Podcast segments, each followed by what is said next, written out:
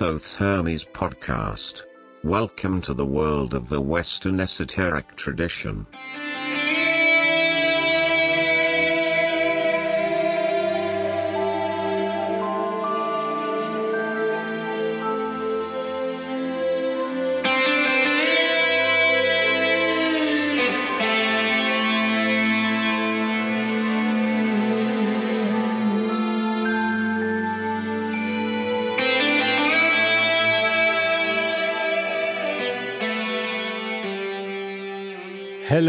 Friends and listeners, and welcome to a new episode of the Thoth podcast. Season 7 this is, and episode 21 this is.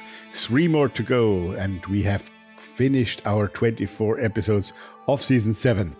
No worries, there will be a season 8 coming with a week of interval but uh, the show must go on, of course.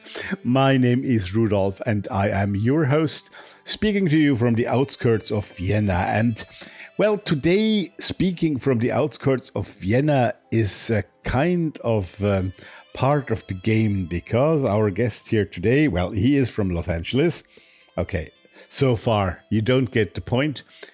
You know what? As this is a bit a kind of a special topic, a kind of a special episode here today, I strongly suggest that those of you who normally skip what I'm saying before the interview don't do it this time because I'm going to explain a bit more about that before we actually start the interview.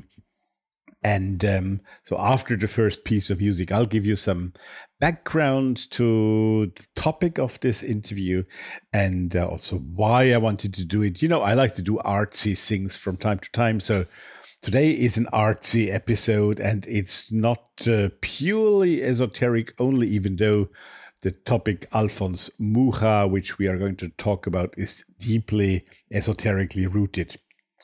Curious Good. So you'll get the point uh, after the first piece of music. But before that, let me greet everyone who is here for the first time. Welcome to this show. Welcome to the Thoth Hermes podcast. And of course, uh, an equal welcome to all of you who are returning listeners, who are those who have been with me for over 110 episodes so far. It's great to have you back as well. And greetings, especially to those of you who are patrons of this show. You make this possible. And well, I have to tell it again. I need more of you. Please, guys, uh, go to the website. Uh, the website is thothhermes.com. You know it by now. Thothhermes.com, spelled T H O T H E R M E S.com. And um, when you're there, you will find that nice Patreon button, which will bring you directly to a page where you can choose from $1 per show upwards. You can become a patron. And well, we really do need you to create season 8 and after that, season 9 and 10. If you want that, please join the patrons. And if you prefer just one single off donation, any amount, we are grateful. Then there is the donation button on that first page of the website as well. But while you're at the website, you should also go and see about all the previous episodes. All of them are there, can be found there, and you can give me feedback. And that kind of feedback is really what I like, what I need, and what I want to have from you. So, feedback can be given through regular email info at thothhermes.com, but on the website, you have a special contact page where you can write to me. And you also have, of course, that voicemail button, which would be nice to hear your voice from time to time. And if you want to leave a message for all the listeners here, do let me know. You can go leave a voicemail there and I will play it on the show next week. Okay, so um, what else did I want to say? Well, Thomas Negovan, as I said, and I are going to talk about Alphonse Mucha, and that explains also the choice of the music here today, because Alphonse Mucha, you're going to hear all about it in the interview and in my intro to it before. Um, of course, he's by his name, some of you might have guessed it, and others know it. He is a very famous Czech artist um, who lived in the late 19th century, but he made a big, big, important part of his career, and he grew up with his career actually in Paris, France. And therefore, I chose music from his period in France first, French music, and then a bit later on, Czech music. Um, both pieces have a relation to his work, actually. And um, in between, it's Thomas Negovan. Uh, he has a Negovan, actually. I have to pronounce him correctly because I have this European habit to pronounce his name. You'll get more about that also during the interview. But it's Negovan. That's the way he's pronounced in the United States where he lives. He was born in Chicago, but he lives now in the LA area. So, and so the third piece of music is performed by himself.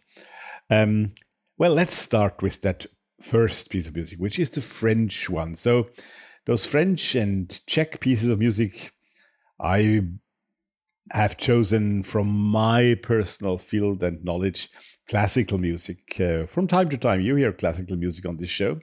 So today it's the case again, the first and the third piece. And this first piece, well, most of you, I'm sure, know that piece, even if you are not classic buffs, because you've heard about Claude Debussy, of course, famous French composer. And there is this piece, a piano piece called Clair de Lune, which we hear all the time in movies, uh, in lounge music, all over the place. Clair de Lune is very, very famous piece. But today, we don't hear a version for piano. Today, we will hear a version uh, for orchestra. There is an orchestra version which he did not do himself, but it's often performed, this time by the Frankfurt Radio Symphony Orchestra with Jean Christophe Spinosi, so French guy, as their conductor. So let's delve right away into Claude Debussy's Clair de Lune in its orchestral version. Enjoy.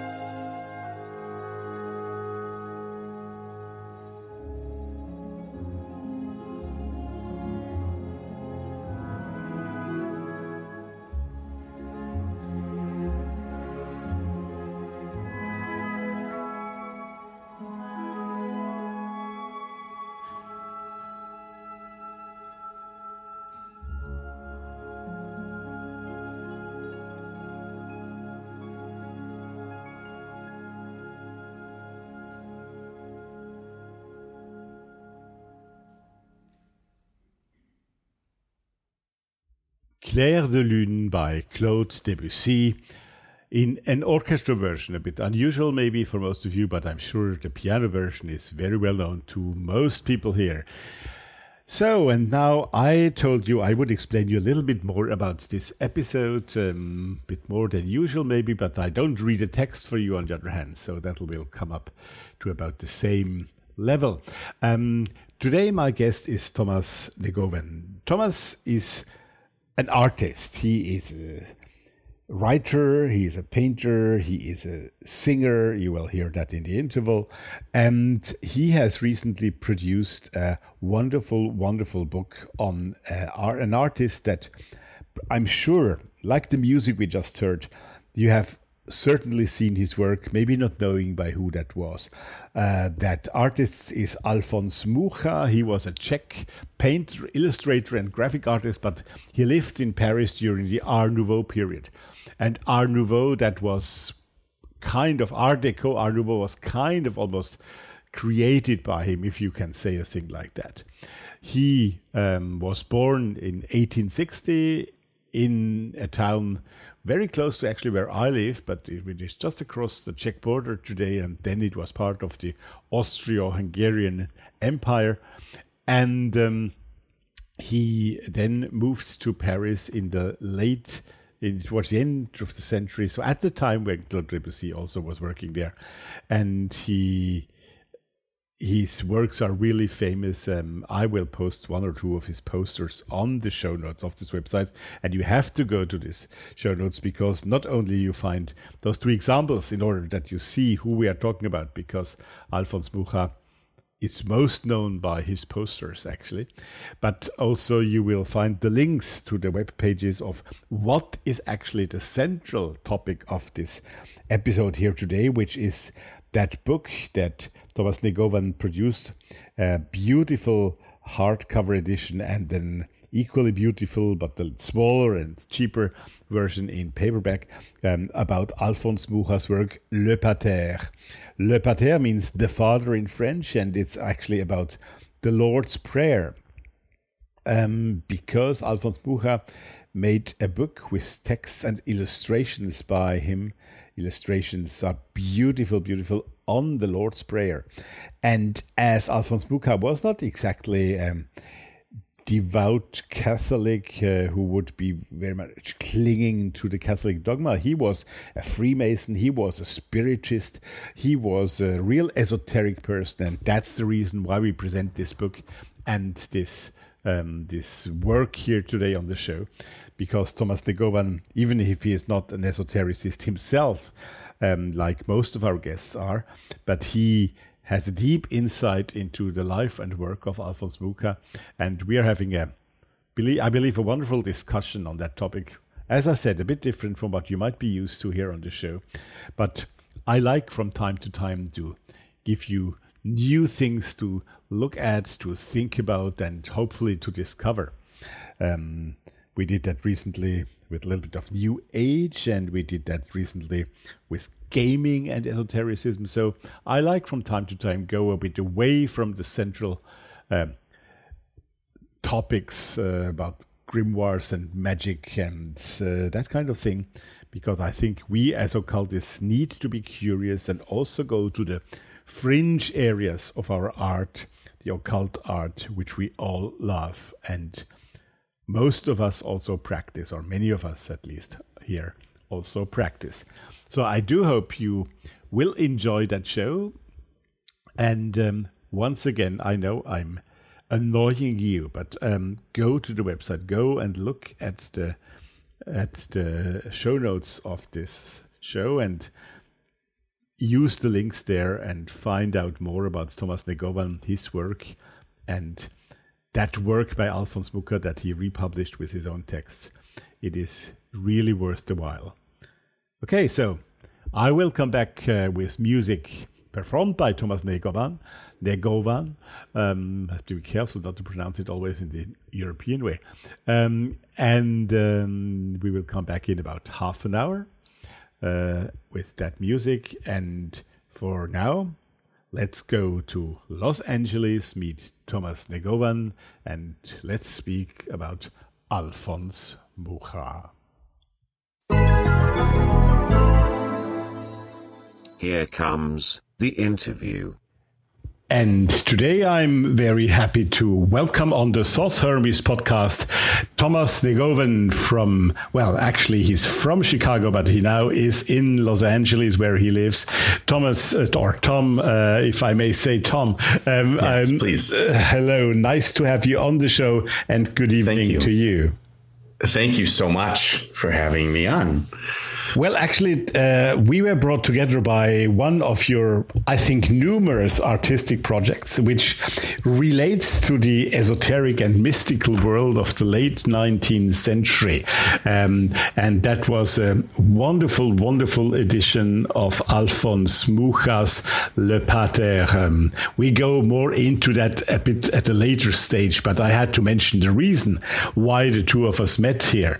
Um, and when then I dug a bit deeper in what you were doing, it at some point I thought, hmm, that guy must be somebody who was very much into late 19th century um, imagery arts because even the photos of yourself that you that you sent me for announcing the podcast you look like a bit like a figure from back that time. And um, so tom um, before we go deeper into our subject talk to me about yourself. Present yourself to our audience and maybe at some point you can explain explain if I'm completely wrong with what I said, or if not, why. I'm, I'm 182 years old. Those photographs are period.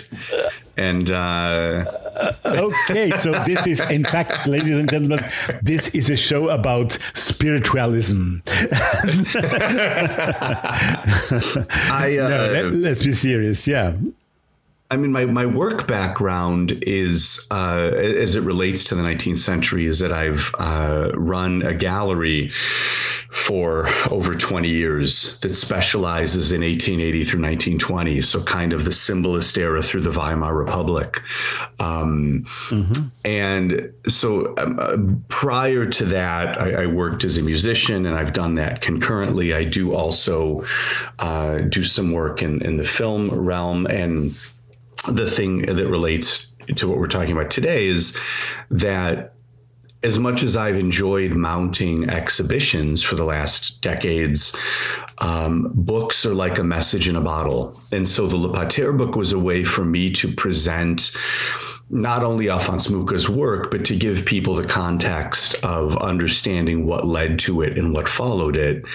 And so the the book publishing is, is something that I'm very proud of right now.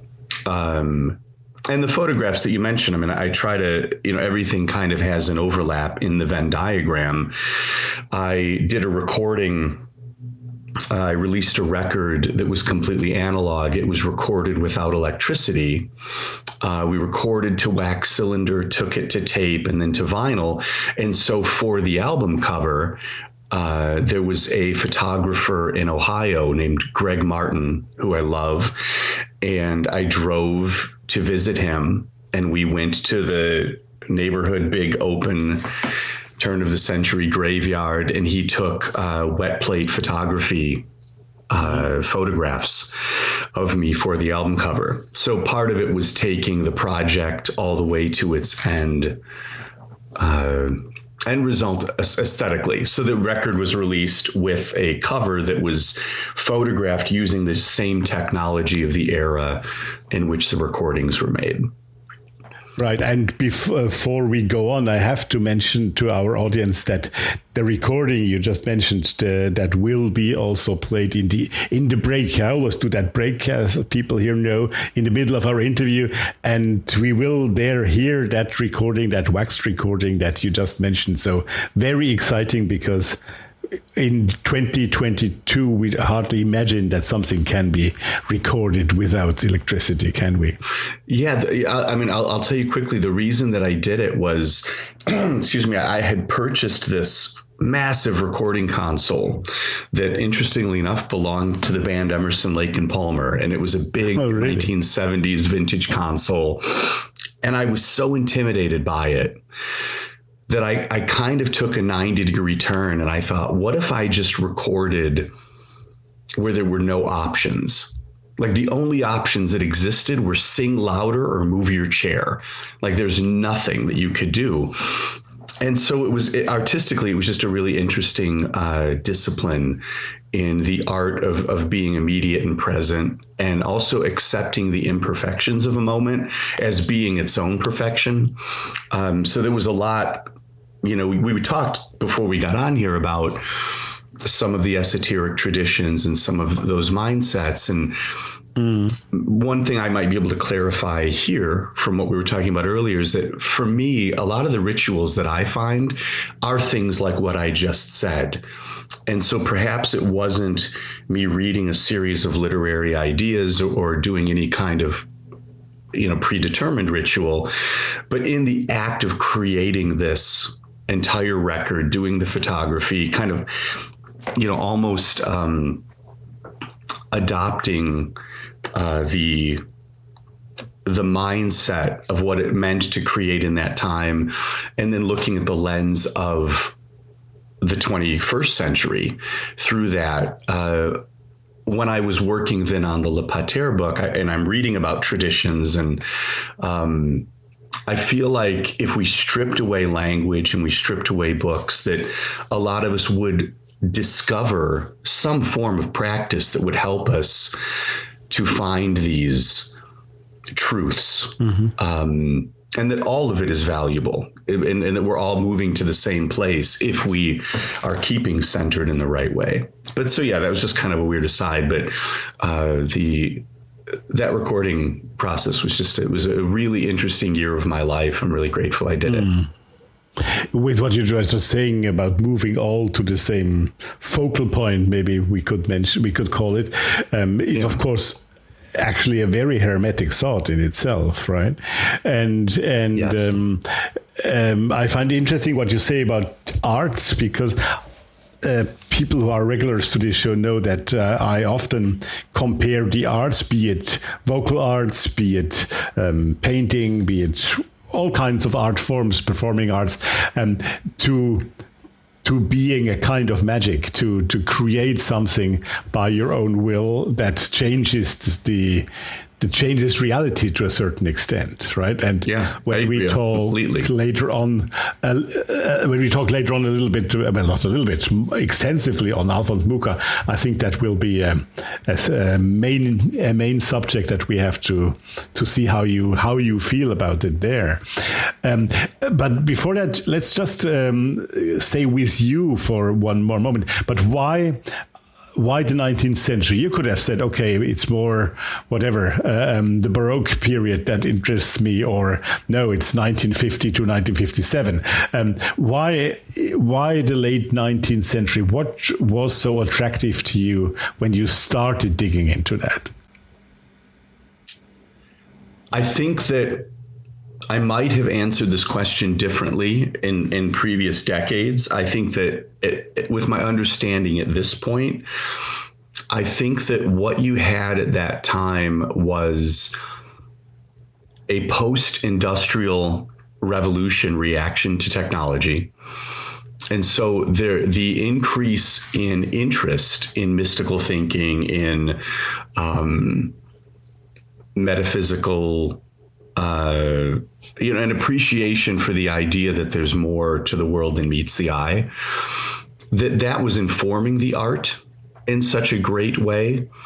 Uh, and so when you look at, you know, especially symbolist art as a movement, when you think about the Salon Rose+Croix and the, the artists that were working in the 1890s that were mm really subscribing to the idea like um, in the little prince what is essential is invisible to the eye that that's something that always resonated with me as a young person growing up in a very industrial era very er, area uh, area i mean mm-hmm. very working class uh, upbringing south side of chicago and so feeling very connected to poetry and music and art and um, you know, maybe for someone else there's some angst attached to it. And for me it was just always a curiosity.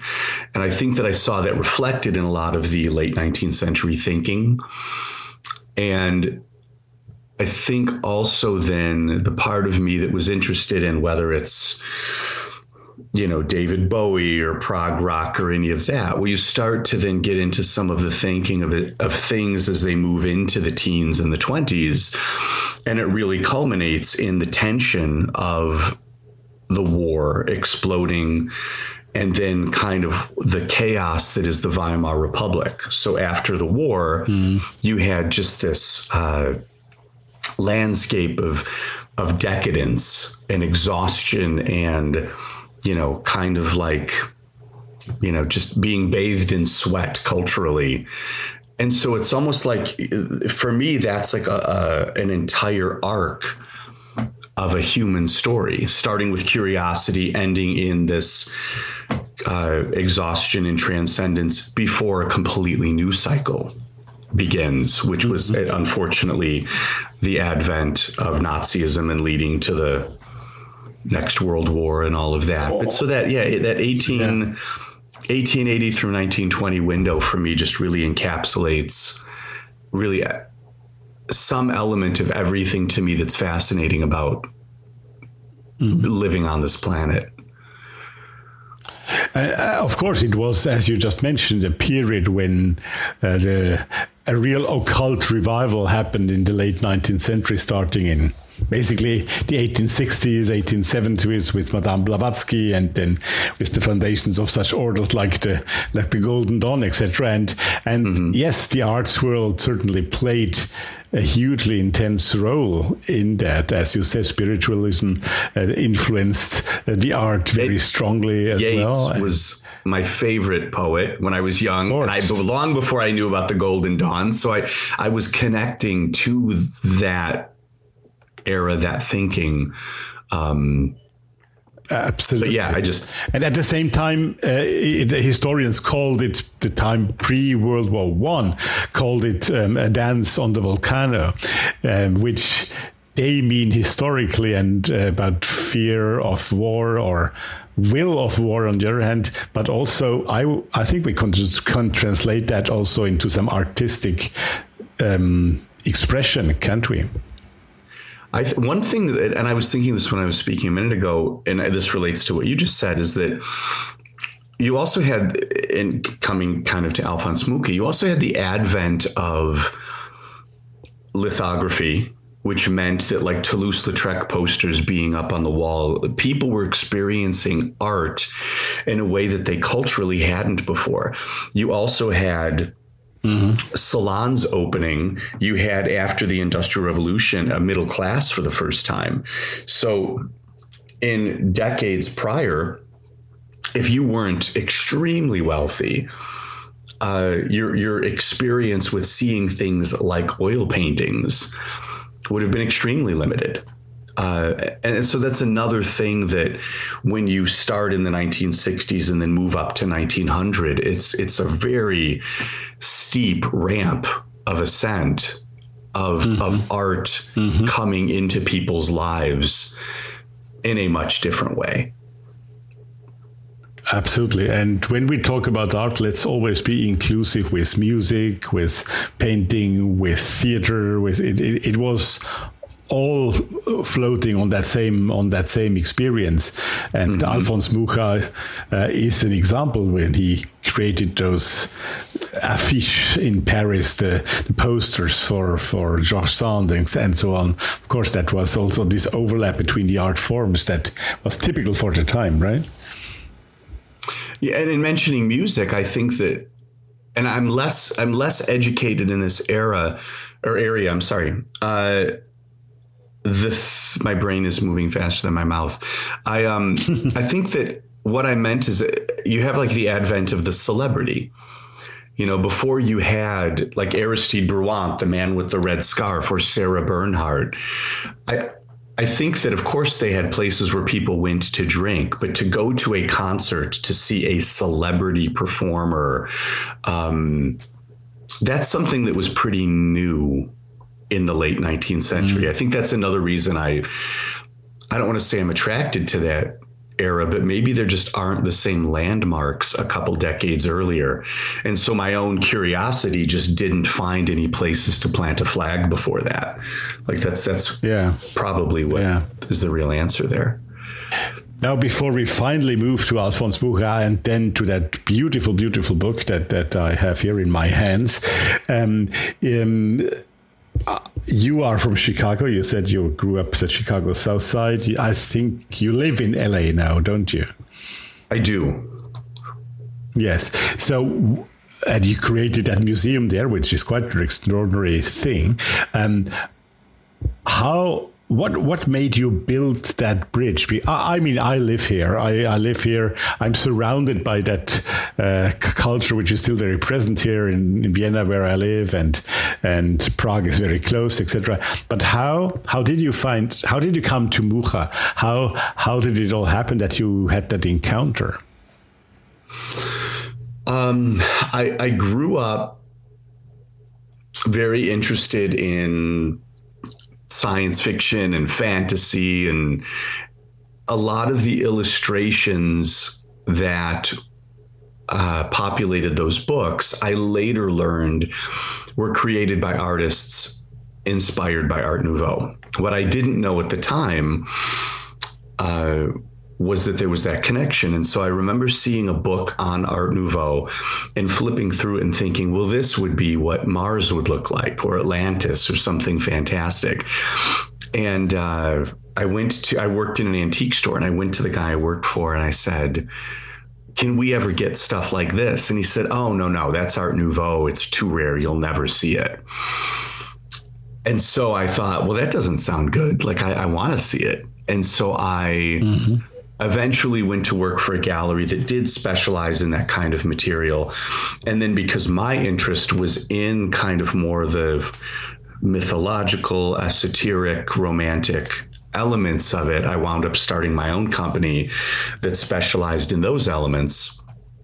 Um, but my connection to it was really based in kind of the lineage of imagination. Um, reading the Edgar Rice Burroughs novels, like A Princess of Mars, and seeing the illustrations from the teens and the 20s, and seeing all of the really beautiful. Uh, you know the kind of sinuous and organic line work and and growing up on 70s comic books uh, there were artists like esteban maroto that were doing things that were so um, beautiful to me and i didn't understand as a 14 year old oh it's he's channeling art nouveau. It's really uh, the roger dean album covers. It's really interesting to me as an adult how proud my inner 15 year old would be that like Esteban Maroto is a good friend now.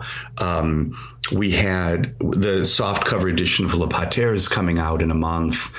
And Roger Dean wrote me a, a great quote saying it's one of his favorite books and certainly his favorite Mucha book. Um, and Michael Moorcock, do you know the author Michael Moorcock?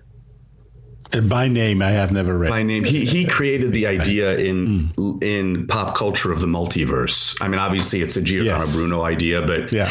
he brought it into science fiction literature in the early '60s.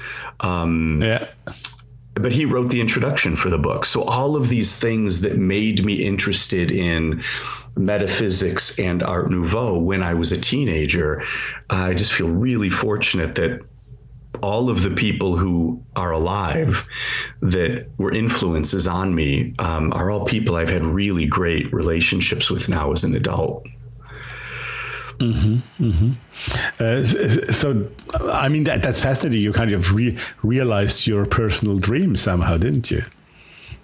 Yeah, that's that's what I mean. Like I, you know, I was really. Um, I mean, the Michael Moorcock story is is funny that he bought a book, and I saw the name come up on an invoice, and I and you know, I like my inner fan went a little crazy, and I uh, when it came time to write or to, to release this paperback and I was looking for cover quotes, I thought, well, I'm going to ask him if he enjoyed it. And he said he loved it so much, it would be hard for him to write uh, just one sentence. And I was like, well, you're certainly welcome to write an introduction. I wouldn't turn that down. He said, oh, I couldn't possibly, it would be too much work, but I'll give you, give you a nice quote.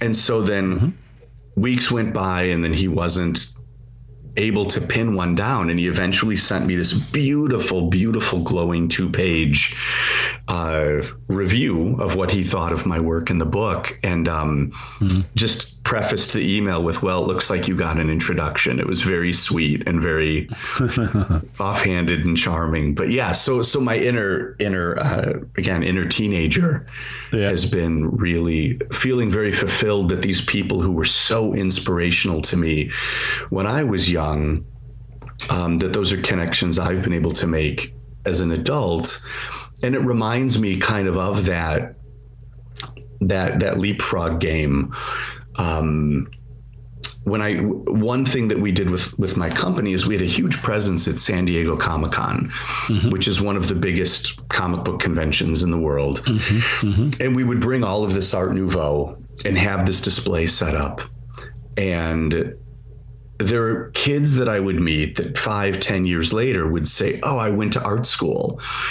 Because of some of these things that we talked about. And I we had the first year, really? I remember, a giant Salon Rose+Croix poster. So having Mucha there and this metaphysical art from the, you know, Carlos Schwabe watercolors and and um, Michael Kaluta is another artist that I'm a huge fan of. And he, the first year that we were doing the show, he said, you know, I wanted to thank you for bringing all of this. And I was like, thank me. Like, I'm here because of you and he said, Yeah, but you know, a lot of us have been pounding this Art Nouveau drum for decades. And it's really, we've all been talking, and it's really great for us to see someone younger coming in and carrying that forward. And I feel like if you lose your sense of history, I'll, I'll put this a different way. The thing that I see in common with with people who are sensitive, with people who are interested in self betterment and betterment of the world, and I mean it in a meaningful way, like not lip service. Something that they all have in common is is a respect and a, a appreciation of art and history. Like it's impossible mm-hmm. to be connected to those two things and not look at someone and say, this person is just part of me, you know, like to look at us as an mm-hmm. as a larger community, a global community, an eternal community. And so that really was the mission behind me bringing things. It sounds silly, you know, you're bringing fine art to Comic Con, but it was trying to keep people aware that there is a longer, there's a bigger story you know, there's a longer story. Absolutely. trying to get people to tune into that. Uh, and I think it's a fascinating approach to do that. I mean, really, really, really. And you can sense that in book, which we are now finally getting to Alphonse Mucha. No, but I mean, I think it was important to draw it, uh, the backdrop to the whole story because um, you could easily talk about Alphonse Mucha alone, but um, um, I think we needed to set that a bit up here. So, sure. Well, in case that there might be some people out there who do not know enough about Alphonse Mucha, I think what you should do now, um, Tom, is to tell us a bit uh, background story, also especially related to what you just said, of course, to, to his mystical and spiritualist background, etc. And but give us a, a, picture on Alphonse Mucha as a well, personality. Uh, Alphonse Mucha is one of those artists that a lot of people might say, "I don't know the name." and then you show them an image and they say oh of course i know that sure. it's it's it's very ubiquitous in in being copied and reproduced and people using the style in different things you can go to a restaurant chain here in america uh, called the cheesecake factory and there's all of this klimt art nouveau kinds of things and elements of mm. and so a lot of things do get appropriated in, in ways you wouldn't expect and mucha is is the king of that because what he did was a very it, it's uh, a very futuristic curvilinear sensuality that took Japanism, refined it to a very hyper elegant uh, mindset. And it's it's if you've seen any images with women with big flowing hair that's very graphic and very linear, uh, that's Alphonse Mucha. He was the first artist to do that, and right. definitely if you ever look at comic book art half of those guys are obsessed with mucha. Um, But so Alphonse Mucha in 1895 it, uh, became the illustrator for Sarah Bernhardt, who was the biggest performer in Paris.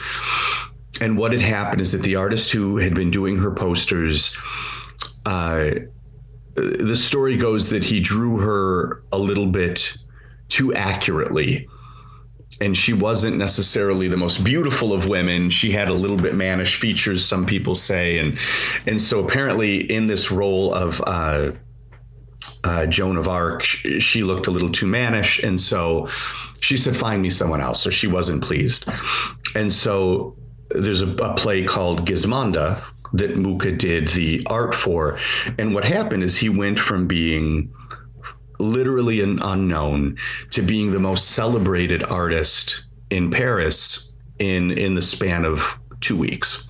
Hmm. And within two years, that's almost a story the of the 21st century. Which normally you know, wouldn't expect that it happening in the 19th century, right? No, no, and, and especially on a global scale, the fact mm. that um, I mean, it, was it was being linked to Sarah Bernhardt. You know, is really what it was, and what sure. he was doing also was so extraordinary. And I don't want to get too far off topic here, but I think this is a good thing to mention as it relates to to your listener base. Is it something that always happens with Mucha? Is you can look at him drawing a fingernail, and there's something about the harmony that's so good that you know it's Mucha it's one of those things where it's kind of like if a singer just can fall down the stairs and it sounds like music. Mucha just didn't hit a bad note. And so that was something that it's it's the reason that he's so famous. It's the reason that every artist who's any good at least respects him, if not has learned from him. And so one of the things about the book that we'll get into is when you understand that his entire course of his own learning wasn't rooted in classicism, but was rooted in sacred geometry and hermetic traditions and occultism. Well, now you understand why like his understanding of nature and of like the DNA of just the way things exist in the world was so intimate and so spiritual and so um, dense, you know, like really seriously regarded. Yeah. That that's why, like, the art was almost a byproduct of his existence, of his practices. Um, but so then back to Mucha, you know, 1895 that happened. By 1900 at the World's Fair, he was a major, major presence and defined Art Nouveau for the world. And then by 1902, Art Nouveau was kind of done and he uh, kind of lived. You know, he wound up then uh, moving back to the Czech Republic and um, mm-hmm. doing finer art. But he kind of had a, a year, a, a window of maybe you know five years and it's amazing to think about. It's kind of like when you hear about the Beatles and you look and you realize, oh my God, that all happened in approximately a five year period. It was like that with Mucha. Um, yeah. Yeah. But to sum it up, yeah, he was the quintessential Art Nouveau illustrator, world famous. Um, and uh, to this day, the considered the pinnacle of, of graphic design in the era. I may add a little bit of local history here because um, if I say local, I mean local to me, of course, here over in, in the suburbs of Vienna, because um, Alphonse Mucha, I may say, was born in 1860, about 50 miles north of where I am now here recording this podcast, um, very close to the what is today the Austrian Czech border, which of course was not a border at the time because this was all part of the Austro-Hungarian Empire in 1860. And um, I believe when he returned to, as you rightly said, the Czech Republic, this was exactly the motivation point. He had lost his big moments in Paris; they were gone, and um, the Republic in in the Czech Republic had just been founded after World War One, and um, he came back. And I think one of his first artwork there was one of the first um, stamps, postal stamps that were used after World War One, and that were those were designed by Alphonse Mucha. If I'm not wrong, you are a specialist, but I that's the story. And he also wound up uh, designing currency. Uh, he was obviously the most on a global scale the most famous Czechoslovakian. So he they were he was very respected and appreciated in his country, and he. Mm. Uh, was working on what he was trying to raise funds for was a series of paintings illustrating the mythology of his homeland. And so from around 1900 to the end of his life, that was what he was working on. Um, mm-hmm. And then another thing that's interesting is that he founded the first uh, Czech Masonic Lodge. So part of that was, you know, he was bringing all of that back in that had been outlawed. Um, yeah. I don't know exactly the details of that, but I know that yeah, you might yeah, you probably well, do. By, by the Austro-Hungarian by the Austro-Hungarian emperors, actually, yeah, it was outlawed, and we know that very well here. Yes, absolutely. So so uh, and and. Um, the, the Viennese Freemasons at the time had to go until 1918 had to go to the Hungarian part of the empire because their masonry was allowed, but not in the northern parts, or not in Austria, not in Czechoslovakia as it was part of the empire. So, absolutely, that's why uh, immediately after World War One, he founded the first Masonic lodge in Prague, and then also the Scottish Rite, where he was supreme commander of in 1922. So that, mm-hmm. and I believe he was first initiated as a Mason uh, in 1898 in France in the Grand Orient. So that was a big thing at the time but that shows also a bit, and that's where I want to come to when we will go after the break that we're going to take in a few moments. Um, would like to go to Le Pater, the, the, that that big book, that famous series of paintings which you present in that wonderful book. Okay, here we go for our usual little break, the music break, as I always call it. It wasn't even easy to find the moments to break here because we were so deep in our discussions and um, very interesting. So um, I hope you're enjoying, just as I do, um, this episode, which is a little bit different than what you maybe are used to here. Um, and now we'll let our guests uh, sing. We heard in that first part that he did some recordings on wax, uh, um, as they were done in the good olden times.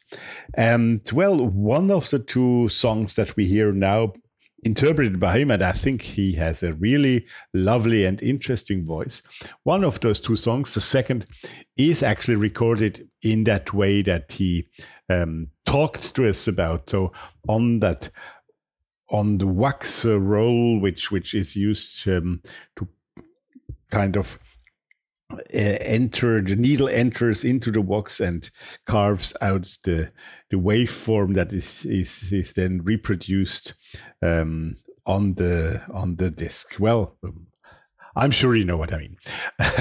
anyway, I'm not a specialist, but I'm old enough to know how those uh, old things were done. Well, I didn't. I didn't actually see it happen, but um, it was a bit before me. I'm not that old. Right, enough chatting.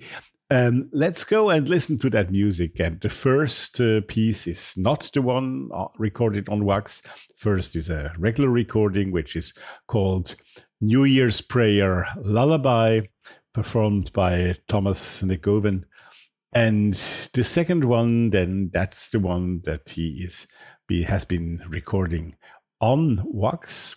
And the title of that second song that we are going to hear immediately afterwards. So they they really follow uh, definitely one after the other right away. So the second one is called the divine eye. I think that's a really good fit for our podcast here after our um, second part of the interview, which follows immediately those two songs, we will hear the moon again. Well, um, I told you the very first piece of music here, classical music, was by a French composer, Claude Debussy, who uh, lived during and composed and worked during the time that Mucha was in Paris. And then now we are hearing the counterpart, the Czech counterpart, famous Czech composer um, Antonín Dvořák, and he also wrote something about the moon. And those of you who know opera a little bit might already have guessed it. It's the Song to the Moon from the opera Rusalka. And those of you who are not opera buffs, I think they might have heard that song already. It's quite a popular piece of music.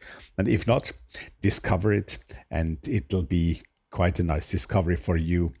Uh, Lucia Popp, one of our absolutely favorite singers, well, unfortunately, she died already quite a few years ago, is performing. She is from that country, so it is it is a very a very original performance. Right. So once again, first two songs performed by Thomas Negovan. And afterwards, we return to talk to him during the second part of the interview. And after all that, you'll hear Song to the Moon from Dvorak's opera Rusalka, performed by Lucia Popp. Enjoy.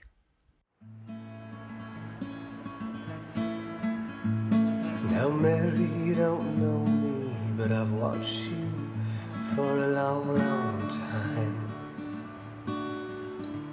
I have begged and bowed and pleaded, and I tried to walk along straight line. To be worthy of your mercy, I have shed my skin and lightened up my load. But I never had the nerve to bring you home. I've been watching you for lifetimes. I've been spinning like a ship without a sail. I've crossed a million mountains. Barred my way. To be worthy of your mercy, I have shed my skin and lightened up my load. But I never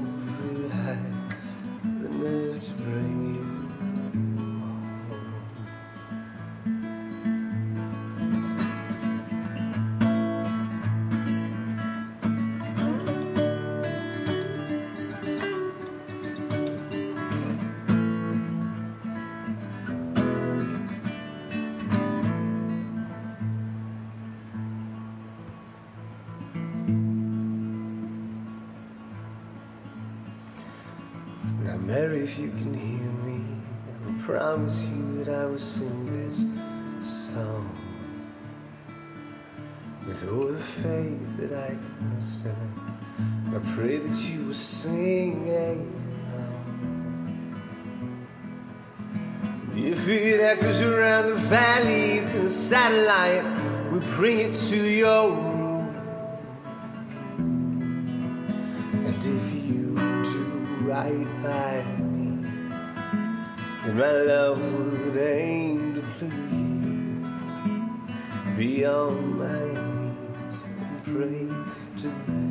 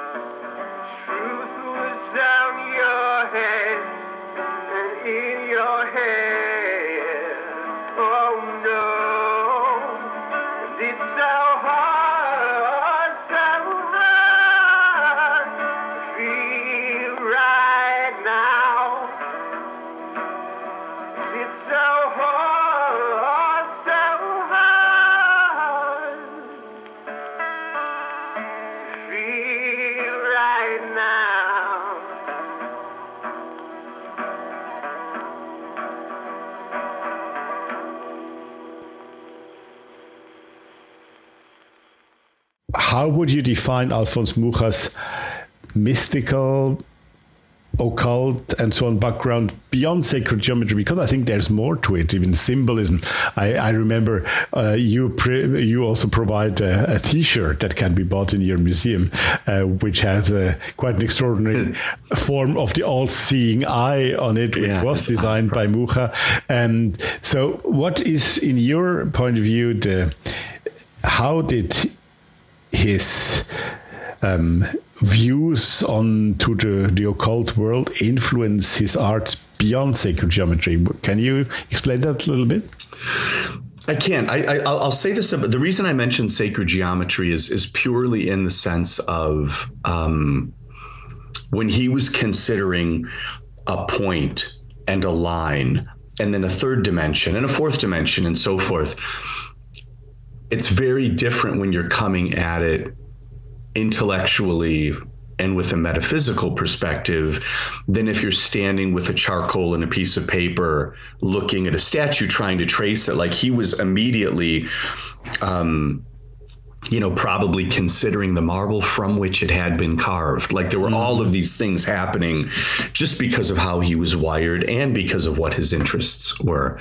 Um when he I, I'm not sure if I'm going to answer this correctly. So uh, I, I think that what you're asking is kind of in a general sense where his mind was. Yes, and where would where you would find his mind in in his art, right? He, well, I, I, as a, as a person, he was very, very. You know, he obviously grew up in the church. Uh, he talks about in in his journals. Um, loving the music in the church and kneeling with all of the candles and just feeling like he was on the cusp of understanding or, or experiencing some great mystery. And so as he got older, um, the traditional doctrine wasn't really what was doing it. What happened is when he moved to Paris, he rented a room above a small restaurant where the woman would let you use art as currency. And so, like, Gauguin was a patron there and uh, Strindberg. And so he found himself for the first time part of this community that had a different experiences in education than what he had received in Moravia in terms of like it wasn't then at that point just religious it was now some of these metaphysical theories and I'm sure hearing the name Blavatsky and all of these Of course. and so he started exploring different traditions different ideologies. And then when he became successful his studio became a hub for that kind of activity. So when he moved everything out of the the place above the creamery and he started um, having kind of salon nights at his studio there's uh, a gen- or colonel named Albert de Rochas, and they did a book together on spiritualism. And they used to hold seances and do automatic writing.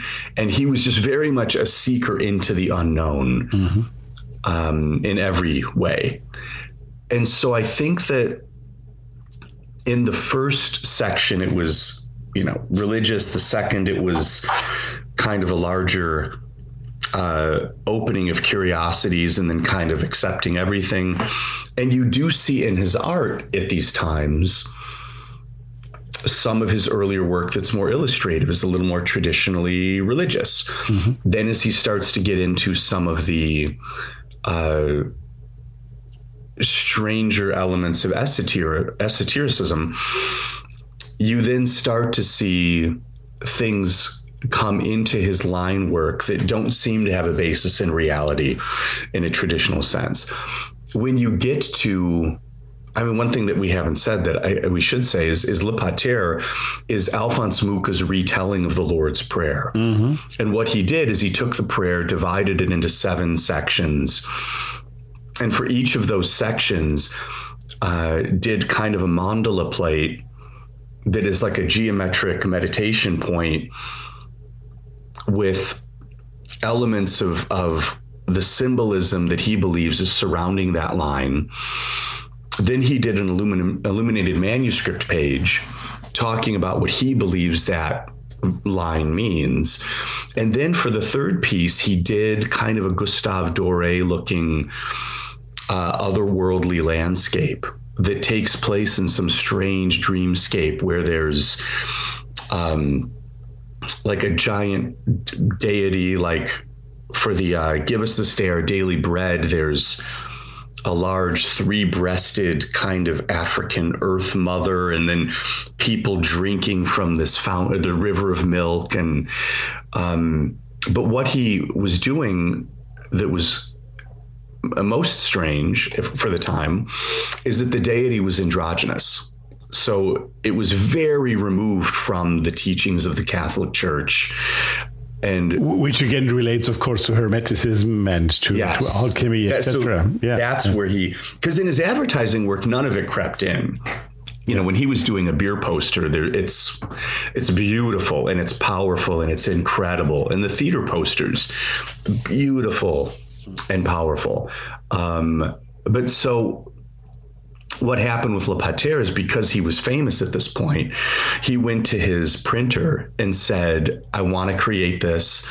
I only want to print 510 copies. And because everything that he did was so reproduced ad infinitum, the deal that he made was that once these 510 were printed, that the plates would be destroyed. Mm and it was purely just meant to be like his love letter to the 19th century mm-hmm. and a message of hope to the future. Mm-hmm. Mm-hmm. And so at the time, I think that I shouldn't even say at the time.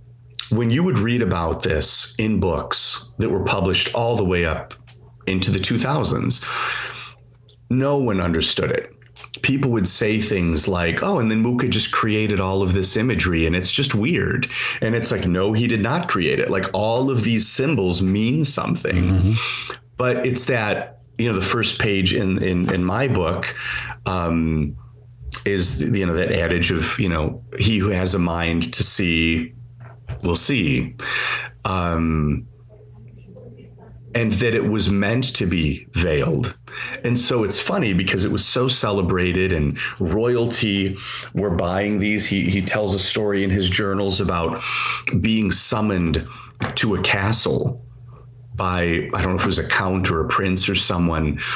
And he didn't have any clothes, and he's like trying to find decent clothes to go see this person. Well, it turned out the person had a copy of Le Pater that he wanted Mucha to sign and so he was just talking about how that would continue mm. throughout his life to just pop up in the strangest ways. Okay. Um, but even though all of the artworks were on display in Paris at the World's Fair in 1900, everyone talked about it just like, wow, they're really weird and really beautiful. And so it's kind of funny to think about the tens of thousands of people looking at these things and just having no idea um, hopefully through osmosis, getting some of it. But the reason for me writing this book was prior to this book, there hadn't been any study that acknowledged what his intentions were. Yeah. Which to me, you know, was um, important. I mean, it, it's interesting because um, what he did there, using also the the, the Our Father, the, the Lord's Prayer, um, in that way was something that's a bit typical for the esoteric occult traditions in France, at least of big bunch of them uh, at that period. Because when you look at people like Joséphin Péladan and his Rosicrucian church or the, the French Gnostic church right. we were hearing about in the episode last week. So we relate very well to that when we speak about Mucha here a week later. Um, is is uh, exactly doing the same. You never know are they actually Christians or are they occultists? You know.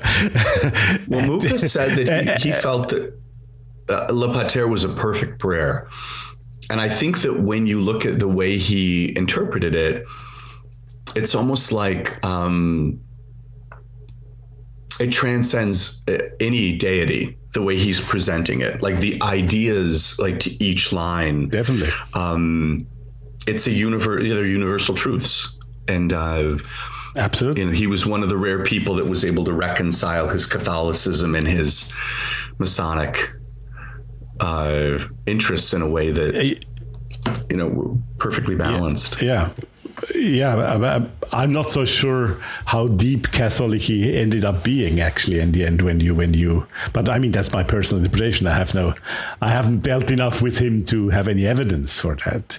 Yeah, I don't. I don't. I mean, I don't know. I guess I don't know that on a personal level. I do know that when, and this is something that uh, we touch on in the uh, hardcover edition.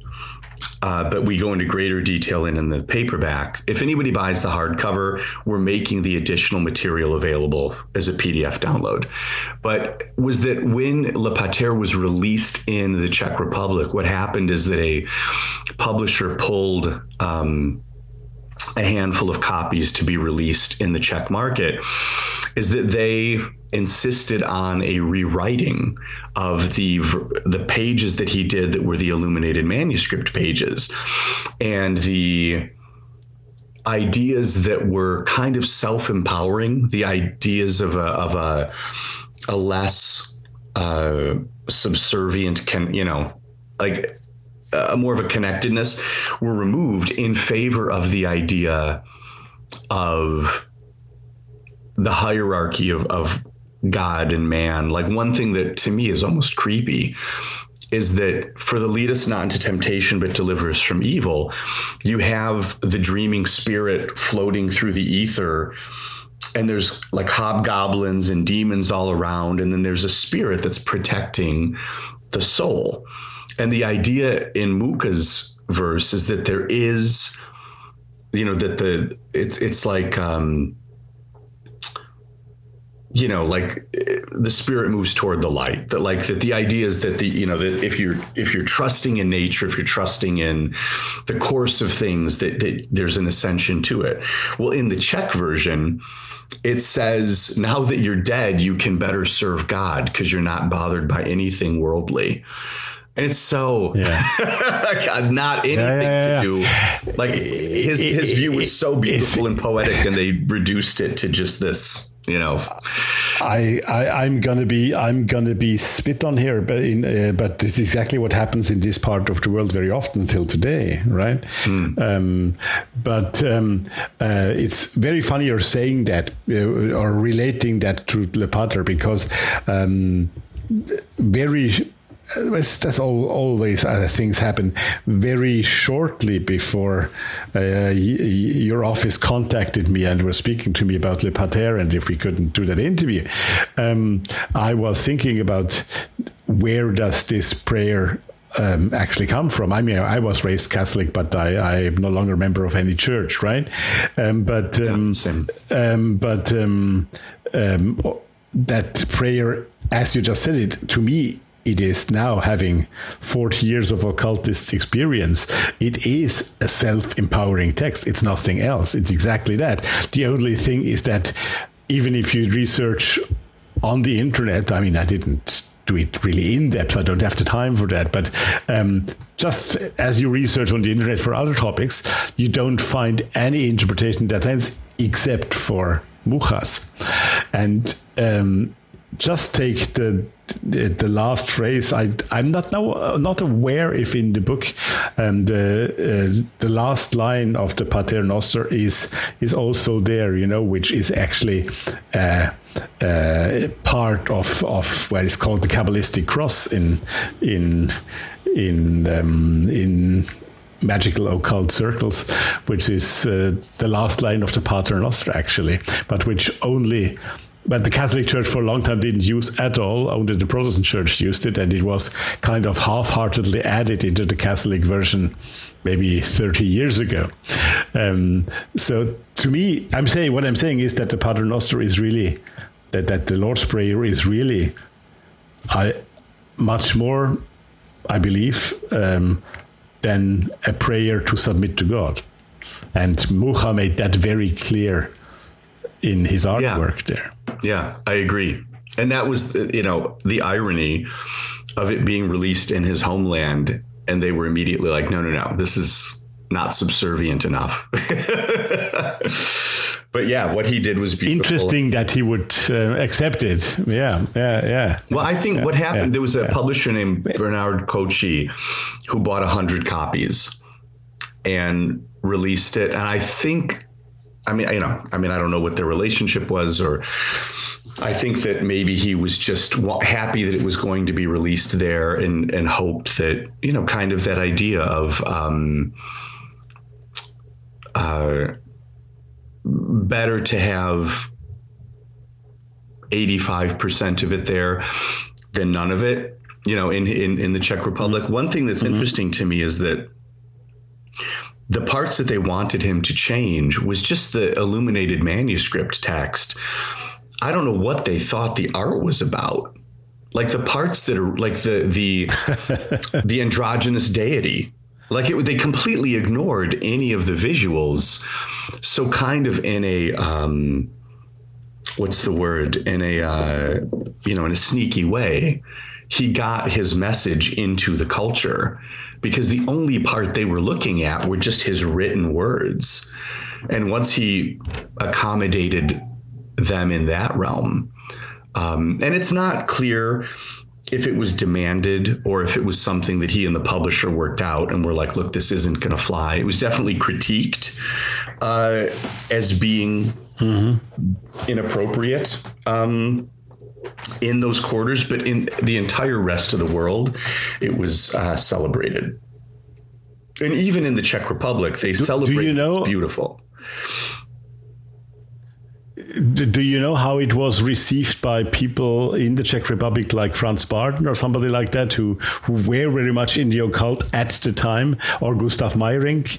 Um, have you heard any reactions from any of of those people? No, no. I mean, I would imagine that they were thrilled. I mean, just in the sense of yeah, they would have understood it. Would they would read. have understood exactly. Yeah. Um, but I, I think that the lines, of course, yes, yes but he was in Paris at the time, and then he he came to America and was back and forth between, uh, you know, between Europe and America. And I, I don't know. Uh, I don't. I, I, think it was around 1907. I could be wrong, but when he then started to kind of replant his roots in the Czech mm-hmm. Republic, and I don't know. I actually never saw anything about him interacting with people like Meyrink. Now that I think about it, yeah, I mean that's very. But even in Paris, like he had nothing to do with Josephine Péladan. You know, so it's yeah, kind of, we yeah, you assume yeah, it's kind of like oh the you know these people. It's like no, thinking everyone in Hollywood knows each other or something. I think that I, I know that Mucha had a little bit of disdain for the um, first of all the idea of Art Nouveau. He said art is eternal. How could it ever be new? So he wasn't associated with the gallery that was the Art Nouveau gallery in Paris. Um, and then the people like Péladan, I think he was a little dismissive of people wearing, you know, velvet and corsets and, you know, it, yeah. it felt probably a little bit theatrical to him, demonstrative, yeah. instead of where I think his head and heart were, which from reading the journals and, and doing the research, it seemed like he was very, um, he took it more seriously than that, you know, like painting. very down to earth with that? I, th- I think as down to earth as someone who's doing seances and, you know, in his art salon is going to be. But I just think that he was like a he was a real. I think he was a genuinely curious seeker into the mysteries. I think that his interest in things like Masonic traditions had less to do with the idea of painting a sphinx hanging out in a room drinking wine and talking about girls or whatever they were doing. You know what I mean? Like I don't know. Like it, sure. it seemed very yeah it seemed very glam rock, like meaning when you look at the Salon Rose-Croix, whose work I love. I love those exhibitions, but I mean, it was it was David Bowie and Mick Jagger. It was, you know, they were very postury. Yeah. Um, yeah I mean, sure, but look at sure. Péladan. I'm sure your people know who he is. I mean, the guy walked around course, with an Assyrian beard yeah. and robes, and mm, you know, yeah, was. Yeah. Um, you know, he, he was taking it seriously. He was he was. Uh, you know, you couldn't you couldn't do what he was doing in the Masonic community without having uh, that level of discipline, mentally and Yeah. emotionally. No, absolutely. Definitely. Definitely. Um, now let's talk about the book itself because I mean um, uh, we cannot talk about about Le Pater and Mucha without uh, describing the book. It's always so hard to describe artwork on a podcast, of course. So I really would encourage um, uh, my listeners to if you don't do it anyway regularly, but I fear many don't. So this time, please do go on the show notes page because I will publish a few pages with your permission, just their uh, photographs on of the for out of those books um, that you published, uh, and uh, because they're just great, and you will then better understand what we are talking about here. Um, On YouTube, we also have, I think, a flip through absolutely, of the book. If someone absolutely, and I will also link link that in in the show notes. Um, but give us a bit of description. I mean, I have that great book here. I think it's 12 on 16 inches, if I'm right, the hardcover edition. The, Yes. So it's quite a massive book, and um, uh, it. But it it's it's it's so nicely done. It's one. It's a book you just uh, just touching it makes you feel happy when you love books, you know. And then, Thank of course, so when when you open it, um, so you mentioned the the paperback edition. Is it out already, or when are you planning to to bring it? Uh, it should be next month. Um, It should be next month, but I would get in trouble probably for saying that. I would say I should probably say it'll be March. Um, if you get the paper, you can always say if you get the paper those days. People get used to that. I'm afraid. yeah, because I think because it's what's been printed, um, but I don't know what you know with Oh, okay. congestion and things like that how that works. Uh, exactly. The paperback edition is nine by twelve. Um, we're very happy to have it in a more affordable edition. The intention with this large book was to print the, Mucha's artworks to scale and to make it. I mean, I feel very fortunate to have been able to to spend years studying the original um, printed version, which has got multiple lithographic techniques and letterpress. I mean, it's a it's a masterwork of printing. And so we wanted to recreate that as closely as possible. Uh, the paperback edition is it's still a large book. It's beautiful. It's expanded. There's some corrections, things like that. Um, having the large book is like taking a course in something. Uh, It's it, it one of the things about having the 12 by 16 book there in particular there were um, some william blake watercolors that we put in there. There's a lot of things in here that have never been published anywhere before. And so i'm really really meticulous about making sure that the images that we have uh, were the highest quality so that the book printed beautifully at this large scale.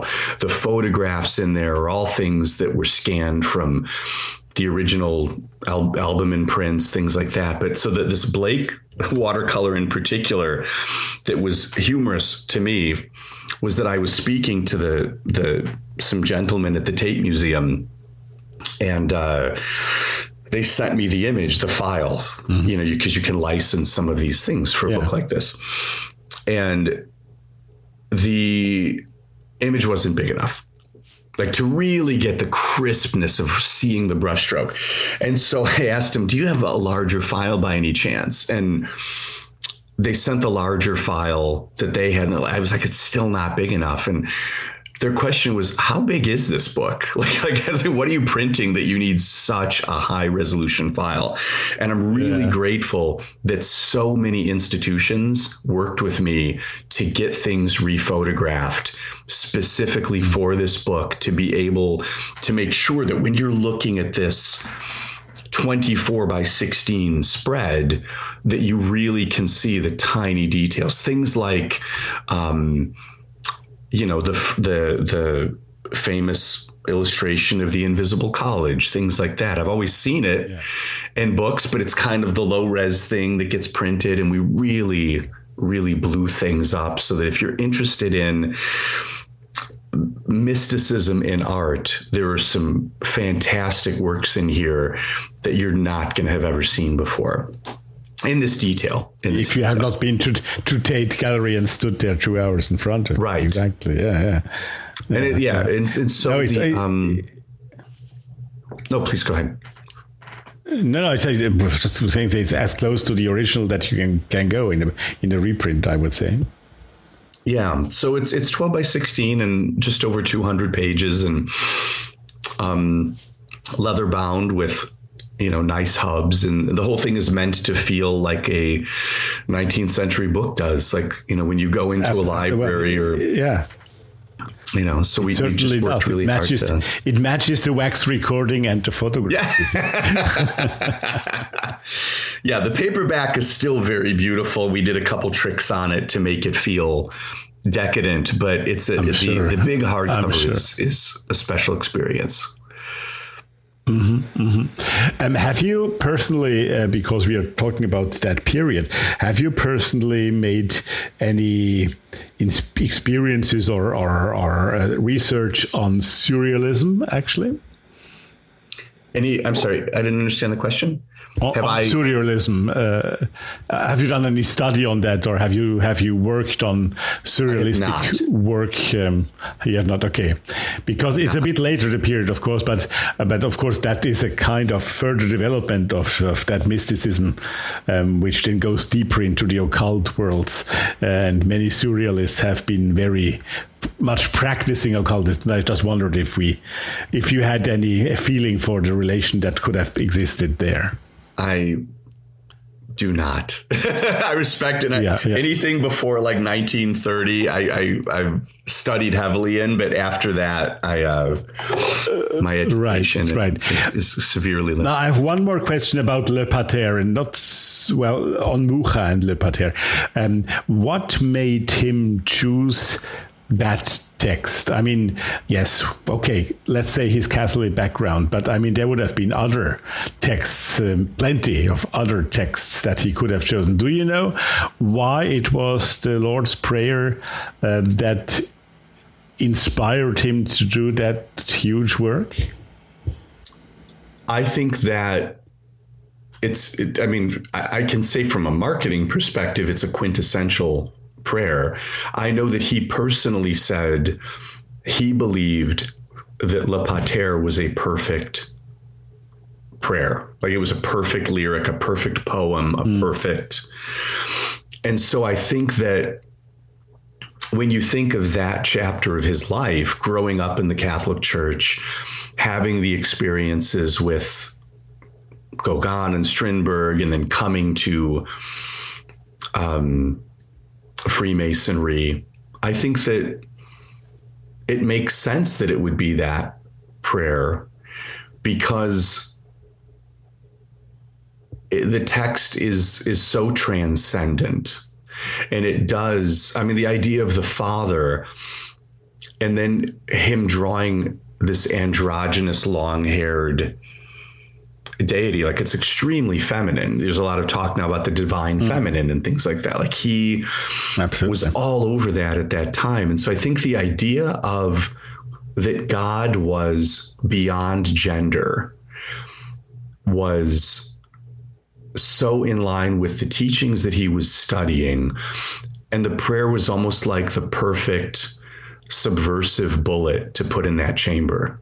Do you know what I mean? Like, I, mm it was not threatening to buy or to look at something about the Lord's Prayer, but all of the information that he was funneling through that, you know, through that bullet wound was was infinitely beyond what mm-hmm. certainly 99.999% of anyone who saw it yeah. had any understanding about. Grasped, yeah.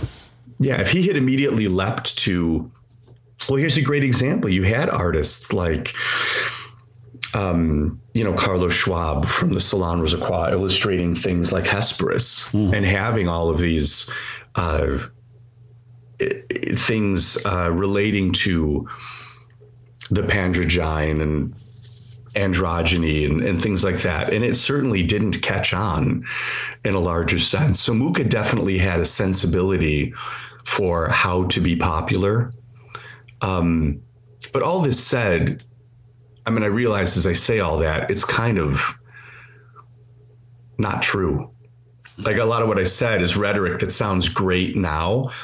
But at the time, I think that if you asked anybody about Mucha, no one knew what Le Pater was. Mm. I mean, it was celebrated, but they only printed 500. Yeah, I was going to say it was not meant to be that popular. Yeah. yeah. So uh. if you were at the World's Fair, you saw it. Yeah. But if you weren't at the World's Fair, yes, there were magazine articles or newspaper articles, but everybody saw his beer poster. Everybody saw his chocolate poster, you know? So, mm-hmm. I mean, I do have to qualify that you know, I don't I don't want to be too full of myself with talking about Le Pater like it changed the world. It's it certainly didn't, you know, but it did for well, him. We are here to talk a bit it. about it like that. yeah, and, and, I would say that I mean Mucha had kind of the attitude that if if all of his advertising art was lost to history, he wouldn't care. He considered Le Pater his printed masterpiece, and he described it as the thing that he put his soul into. And so that also comes to why I made this book, is I thought all these big hardcover books come out on Alphonse Mucha, and they just gloss over the thing that he said to you is his most important work. And who, who and I, as, as someone that is a reader, I would read these books about Mucha and just see that there are two sentences about this and think, well, why isn't there more? Like, I want to know more. That's why I spent 20 years researching this. And it seemed criminal to me that this artist that people profess to love, they're not hearing him when he's saying, this is the thing that I put my soul into. And so, yeah, so that's why I. That's exactly why the the, the, the truth is often hidden, isn't it? Yeah, yeah, uh, absolutely. Yeah, yes.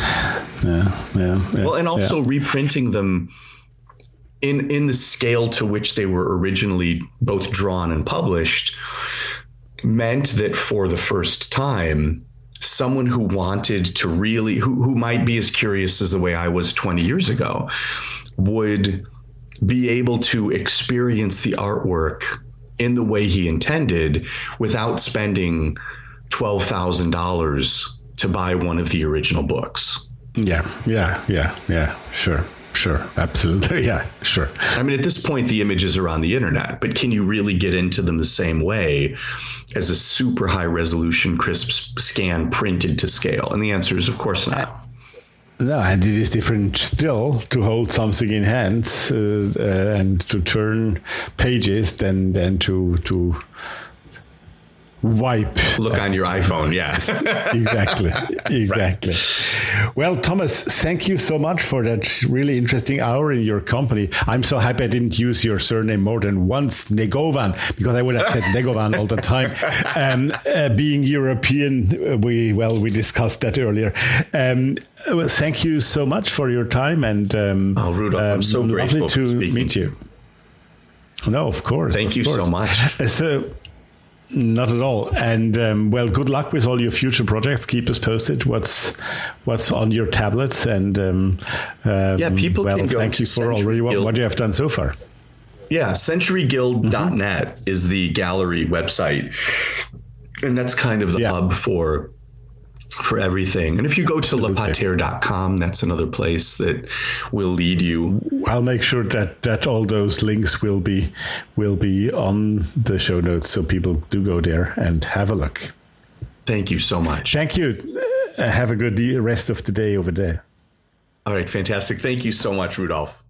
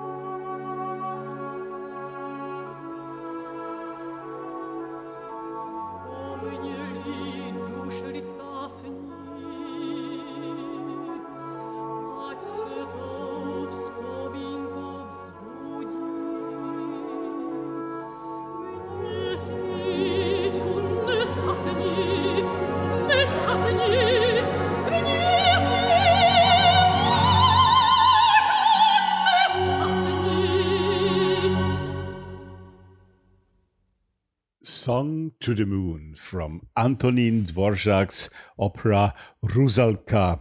Um, I guess you've heard that piece before, haven't you? I'm quite sure. And uh, well, this was our episode with Thomas Negovan and about Alfons Mucha and Alfons Mucha and his Czech background and his second half of life in what was then called Czechoslovakia, um, of course, gave the reason for that second piece of music. Thank you so much, Thomas, to guiding us through that fascinating life, but especially the fascinating art and the esoteric content of the art of Alfons Mucha. Um, and please, guys, go to the website, go to the show notes, and look up the websites that Thomas has. And if you have possibility to get that book, especially that that hard cover edition. It's a beautiful, huge it is, but a beautiful, beautiful book, and it is really worth the while. I can tell you, beautiful thing, and the artwork by Alfons Mucha. Well, you'll find it all over the place on the internet, but you'll discover quite a few esoteric things if you go in deep. Thank you, Thomas. And thank you, everyone, to be here for listening and to be with us here on the show. And I hope you will be returning next week, next week for episode 22 of this season seven.